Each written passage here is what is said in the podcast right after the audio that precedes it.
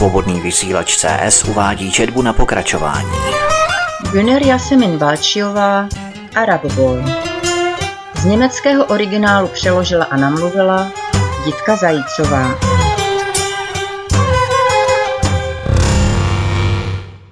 Oběť Právě takovou dívkou bez bráchy byla Devrim. Sami a Raší ty několikrát sledovali, pak ji jednoduše kopli a poplivali, aby se smíchem utekli.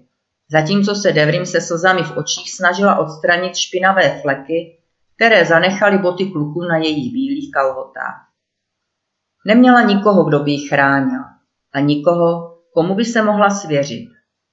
Učitelé ve škole dělali, že nic nevidí, jenže Devrim by s nima o takových věcech stejně nemluvila. Devrim byla oběť. To věděl ve škole každý. Bylo jí přesně sedm, když jejího tátu, prodavače koksu, známého po celém městě, zastřelil jeden z jeho konkurentů před očima ženy a dcer. Matka Devrim byla nemocná a starší sestra se provdala před léty někde v Turecku, kde Devrim ještě nikdy ve svém životě nebyla. Ostatní děvčata ve škole se jí vyhýbala, povídalo se, že má jakousi nedefinovatelnou nakažlivou nemoc, často se jí udělal strup na pravé straně horního rtu. Protože se po tělocviku ze studu před ostatními dívkami nesprchovala a nechala si na sobě spocené oblečení až do konce vyučování, říkalo se o ní, že se nemije a je nepříjemně cítit. Což byl pro Rašída jen další důvod, aby ji ještě více pohrdal. Věděla jsi už někdy kousek mídla? Taková věta stačila a dívka byla zesměšněna až do morku kosti. A Rašíd to věděl. Stejně jako věděl, že si každý k tomu přidá vlastní historku, aby Devrim znemožnil. Smrdí pochcánka a na ksichtu má kilo make-upu, aby nebylo vidět beďary. Devrim se nikdy nebránila, nikdy si na Rašída kvůli jeho atakům nestěžovala. Přesto ale mohla být důvodem, proč nakonec Rašíd ze školy vyletěl. Rašíd znal Devrim už z doby, co spolu chodili do školky. Někdy ji potkával cestou do školy, to pak šli dokonce kousek společně. Rašídovi to bylo na nejvíš nepříjemné, nesnesl to ticho, které mezi nimi vládlo, a nesnesl Devrim, která vedle něho celá vystrašená běžela. Bylo to, jako by mu němě něco vyčítala. Ale on se nechtěl cítit za tohle stvoření zodpovědný. Devrim si všechno zavinila sama. Kdo se neumí prosadit, nemá právo na přežití. Taková byla jednoduchá filozofie Rašída i jeho kumpánů. Jednoho letního odpoledne, kdy ventilátory v bytech na sídliště Robert běžely na plné obrátky, otcové leštili před dveřmi rodinné drožky a matky s početnými dětmi obléhaly všechny zelené plochy na sídlišti s pestrými dekami a termoskami, nastoupil Rašid k samého bratru do kabrioletu BMW. Jásir měl 22 a byl už jednou rozvedený. Alkohol byl příčinou toho, že ho po třech letech manželství opustila žena se dvěma dětmi. Samotní rodiče Jásira, jejíž byla snacha příbuznou, to chápali, že žádná žena nemůže vydržet na pořád s mužem, který domů nenosí žádné peníze a ještě propije dětské přídavky. Jásir se nastěhoval zpátky k rodičům, s dětmi se skoro nevídal. Jeho láska patřila BMW, které vlastnil. S čerstvě nagelovanými vlasy a v těsných trikách bez rukávu, aby jim byly vidět svaly, se chtěli rašít sami a Jásir trochu projet Neuköllnem a nechat se okupovat. Přehrávač CDček pustili na plný pecky a nažhavovali se s prostými texty písniček berlínských agroreprů, zatímco auto projíždělo hlemíždím tempem ulicem. Katrin řvala bolestí, mně se to líbilo, něco jsem zkoušel, Katrin byla v šoku, prdelí krvácela a já se udělal a od té doby zpívám song o šukání do prdele da da da da da. Hele Rašíde, ten rapper je ale syn, co? Hele člověče, on si vydělá s tímhle pěkný prachy, to přece umíme taky. Už si někdy šukal holku do prdele? Jásirova otázka vytrhla Rašída ze snění. Právě přejížděl pohledem tělo mladé ženy, která stála na červenou na semaforu a znechucená textem písničky burácející ulicí koukala do země. Už chtěl spontánně odpovědět ano, jenže pak by musel dát k lepšímu detaily. Tak to mezi jeho přáteli bylo. Rádi a dopodrobna vyprávěli o svých sexuálních praktikách. Rašídův problém byl ale v tom, že svoji první zkušenost neudělal s dívkou, ale s Musimem, malým bratrem Alího, a to si radši chtěl nechat pro sebe.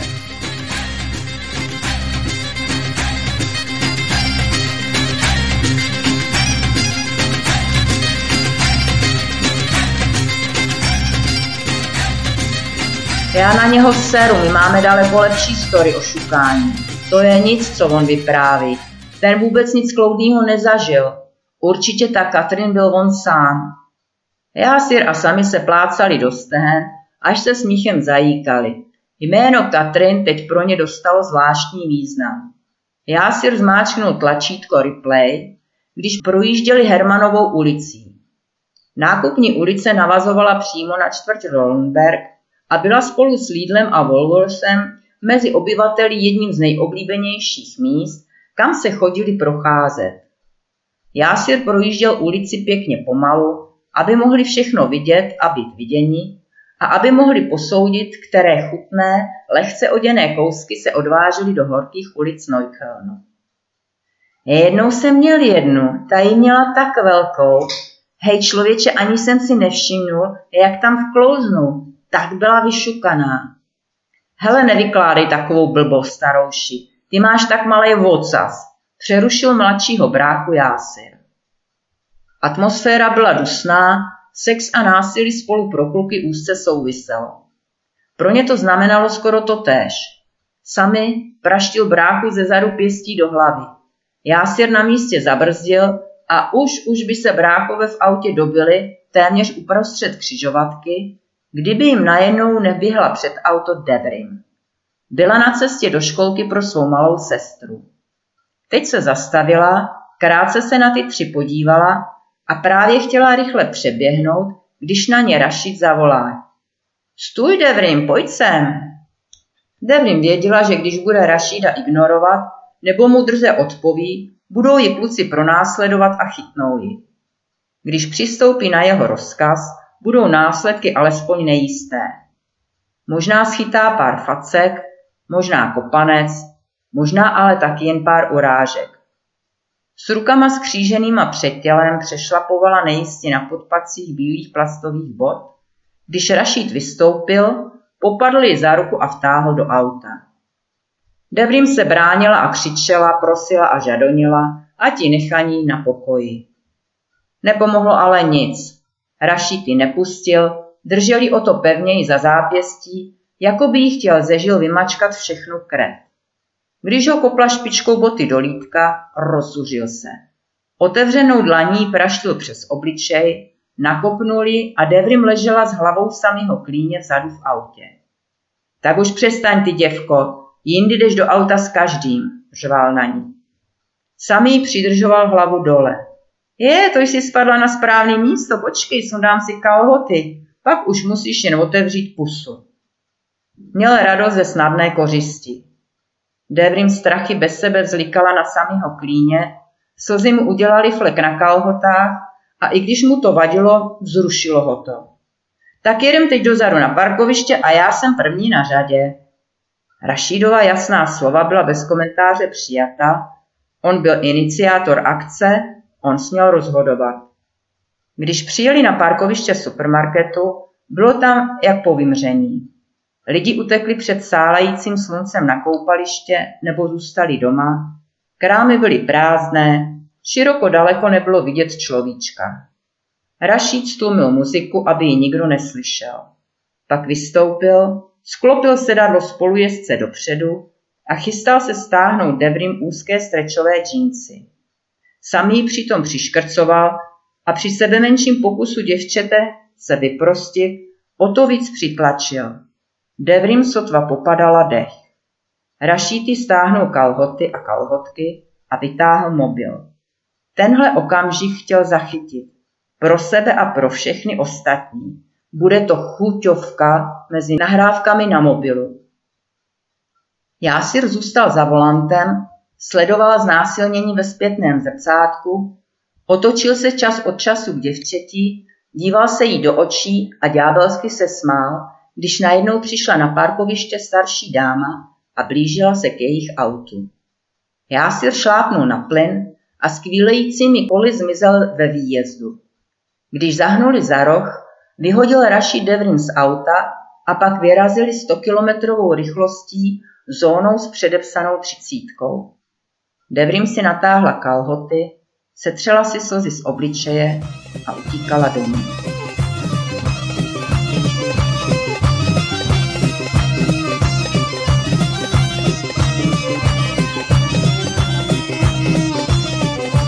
Za tři dny ležel mobil na psacím stole u ředitele školy. Rutinní kontrola. Ve škole probíhaly pravidelné kontroly od doby, kdy ředitel jednou ohrožoval nožem jeden žák a kdy začaly kolovat mezi žáky videonahrávky z mobilu s násilnickými scénami. Mělo se přijít na to, kdo během vyučování počítačů ta videa dával do sítě. Nějaký Arab Boy 44. Takové jméno používal na videoportálu internetu, si dovolil naservírovat široké veřejnosti nahrávky, na kterých je vidět strachem znetvořený obličej Devrim. Když Devrim stála v místnosti ředitele školy, nemohla a nechtěla se k ničemu vyjádřit. Uzavřela se do sebe, co se dělo kolem ní ji vůbec nezajímalo. Slyšela, jak pan Richter něco povídal, ale nevnímala ho. Vypadala jako divoké zvíře, sedící u vchodu temné jeskyně, která jí poskytovala ochranu. Připravena ke skoku, aby mohla zmizet v jejich útrobách. Pan Richter spatřil její odřená předloktí, byl najednou tak bezmocný. Dal jí jeden den volno. Araboj 44 byl mezi uživateli flirtovacího chatu You and Me patřičně znám. Rashid byl jeden z těch prvních, kdo musel svůj mobil odevzdat.